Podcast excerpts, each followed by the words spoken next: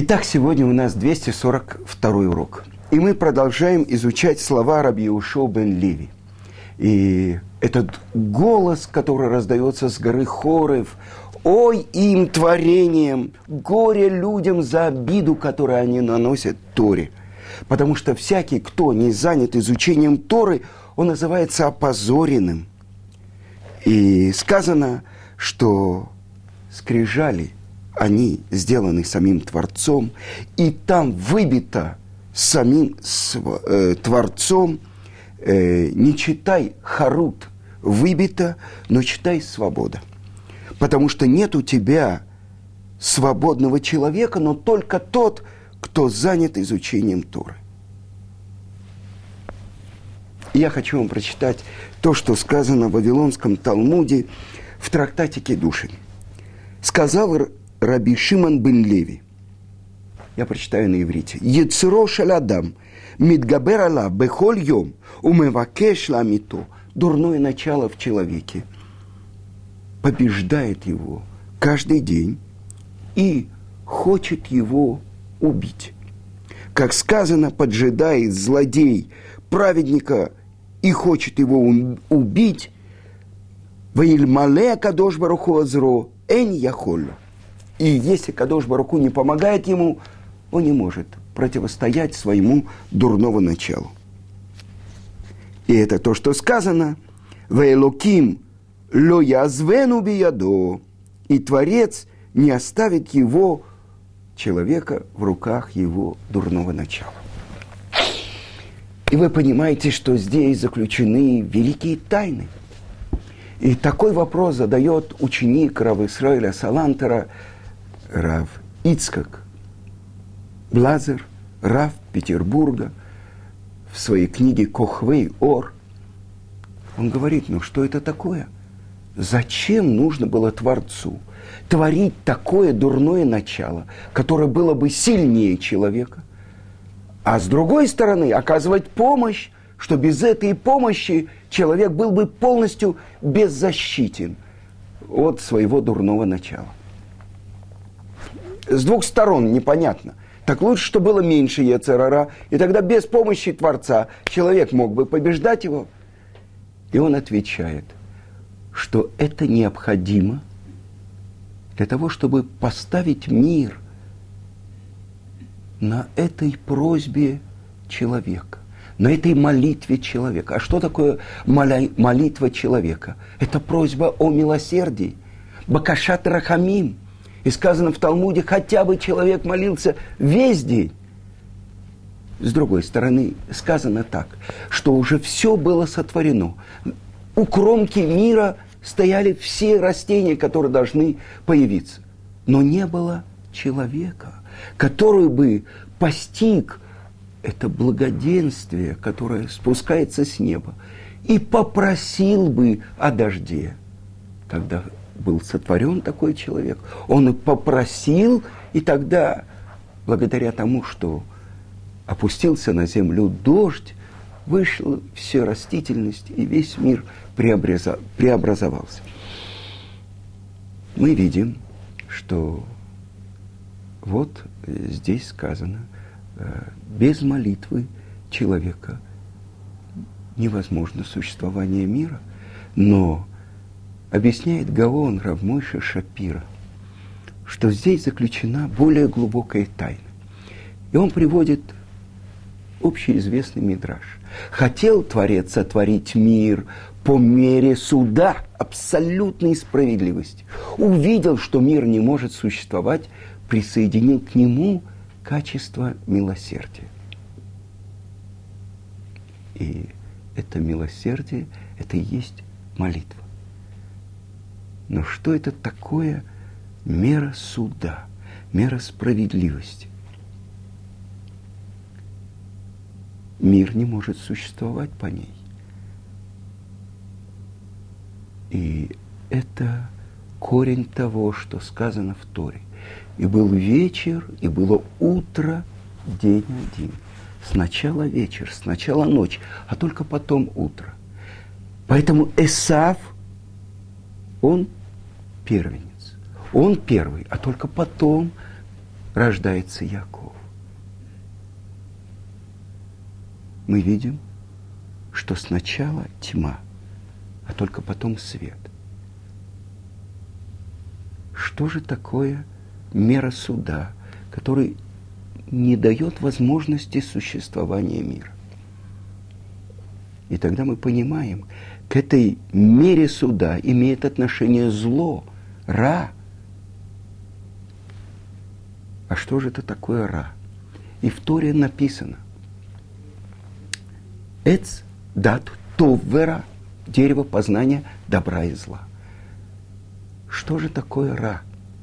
И написано так, что ра – это как бы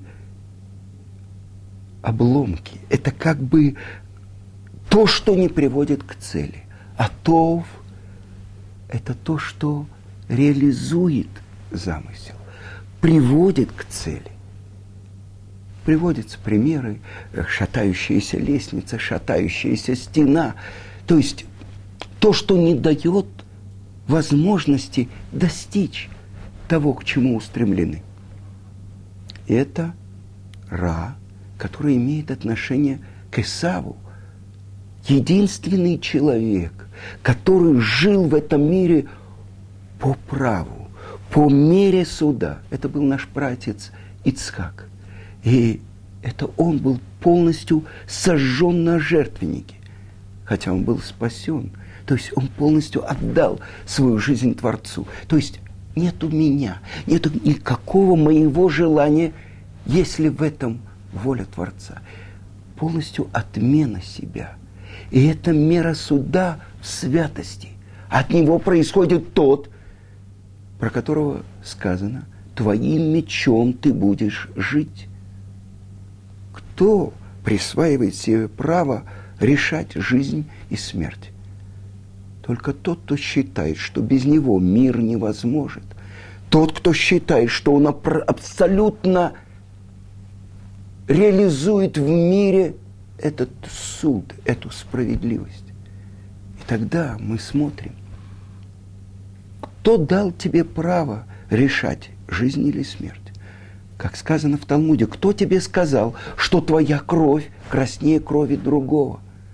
Только тот, кто уверен, что через него реализуется высшая воля. Он отсекает головы. И сколько мы видели тиранов, которые считали, что они и есть справедливость, они и есть абсолютный суд.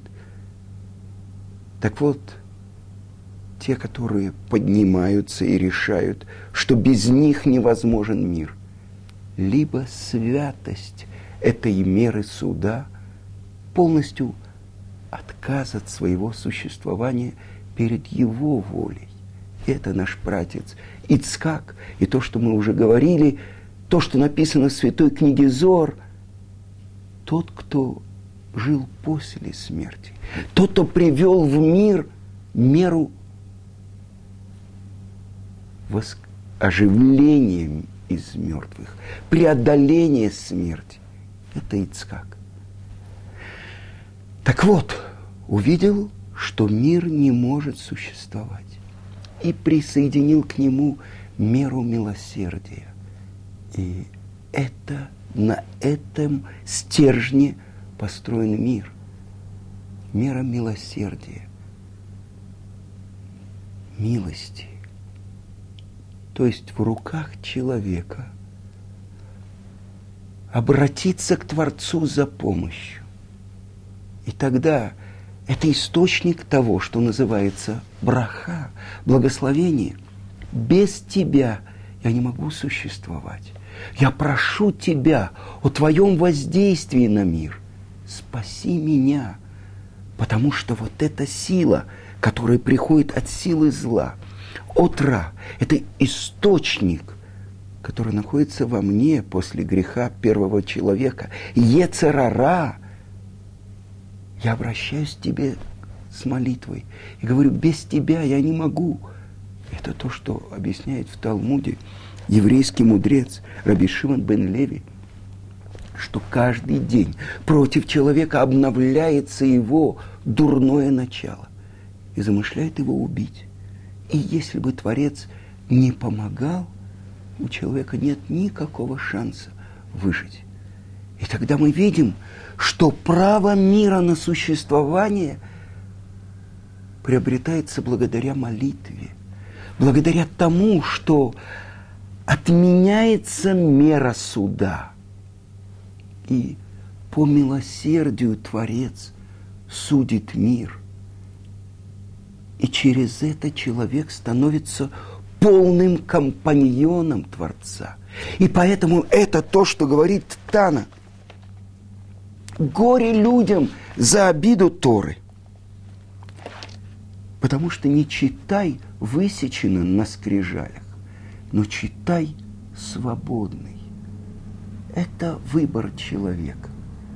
Творец сотворил, в том же месте Талмуда написано. Говорит Творец, обращаясь к сыновьям Израиля, и говорит, мои сыновья, барати ецарара, у барати лот тора тавлин. Я сотворил дурное начало. И я сотворил противоядие. Единственная возможность бороться против него – это Тора. И тогда свободный человек, который приобретает право быть компаньоном самого Творца через то, что он посвящает свою жизнь постижению мудрости Творца. А мы сказали про молитву. Сказано, что не принимаются слова Торы без молитвы. А молитва отвергается – того, кто не связывает себя со словами Торы. И так мы открываем вот это то, что то оружие, которое получает Яков. Коль, коль, Яков. Голос, голос, голос Якова. Голос молитвы и голос изучения Торы. Я хочу вам рассказать, вчера я слышал, рассказывал один Меламед Тинокот. Рэбе, который обучает маленьких детей. И он обратил внимание, что один мальчик ну, не очень здоров. И он даже приложил руку, ладонь к его голове, он увидел, что у него даже температура. Но мальчик приходил в хедер и учился. Когда увидел его Рэбе, он не смог сдержать слез. Ведь сказано так в Талмуде, что вот этот пар, который выходит из уст маленьких детей, которые изучают Тору, на этом держится мир. И спрашивает еврейский мудрец Равпапа у другого мудреца, у Абаи, а разве наша учеба, она не держит мир? Отвечает ему Абая, несомненно, на этом держится мир, но разве можно сравнить Тору, которая учится у того, кто абсолютно чист от греха? от нас, которые в жизни много раз споткнулись и много раз должны были исправлять. Вы понимаете, вот на чем держится мир. И вот этот мальчик, который, преодолевая свои болезни, приходил и учил Тору, этот Рэбби написал записку его родителям, какого сына вы воспитываете. Он преодолевает болезни, и он хочет учить Тору. Вы понимаете, именно сейчас, время, особенное время, когда против еврейского народа выступает изнутри еврейского народа враги. Это то, что сказано в будущие времена перед приходом Машеха будут выступать потомки Эреврав, того сброда, которые присоединились к еврейскому народу при выходе из Египта. И все наши испытания в пустыне были и вот перед приходом Машеха. Ведь то, что мы учим, позор тому, кто не занимается Торой. А когда позорят того, кто посвящает свою жизнь Торе. И так написано в конце трактата Ктубот, что перед приходом Машеха те, кто посвящает себя изучению Торы, будут опозорены. С другой стороны, таким образом Творец очищает золото. Когда золото помещают в плавильню, оно как бы расплавляется. И все примеси, отходит, и остается только абсолютно чистое золото. Это период, в котором мы живем. Может быть, э, в начале, после революции, когда Сталин создал Евсекцию, было столько потоков лжи и ненависти обрушено на тех, кто связан с Торой, связан с тем, что передал нам Израиль Саба, наш братец Яков. Как то, что во всех средствах массовой информации в Израиле обвиняются на всех языках, кто главный враг? Ну, только вот эти, которые сидят и посвящают себя полностью Торе. Вот они паразиты, помните, тунеядцы и так далее, не, не исполняют общественных нагрузок. Вы понимаете, тот, на ком держится мир, тот, кто называется свободным, что значит? У него Творец дает ему орудие, оружие, бороться против дурного начала. И вот те, которых выбрасывают это оружие и говорят, мы сами с усами, да, которые полностью являются рабами дурного начала. Они обвиняют. Вы знаете, Геббельс и Макшмова Зикро, министр пропаганды гитлеровской Германии, он говорил, если сто раз повторить ложь, то когда она уже будет восприниматься как правда. Мне рассказывал человек, что в КГБ изучали методы Геббельса, как воздействовать на массы. Ну, это мы видим, масса, массы вот этой лжи, которые выливаются.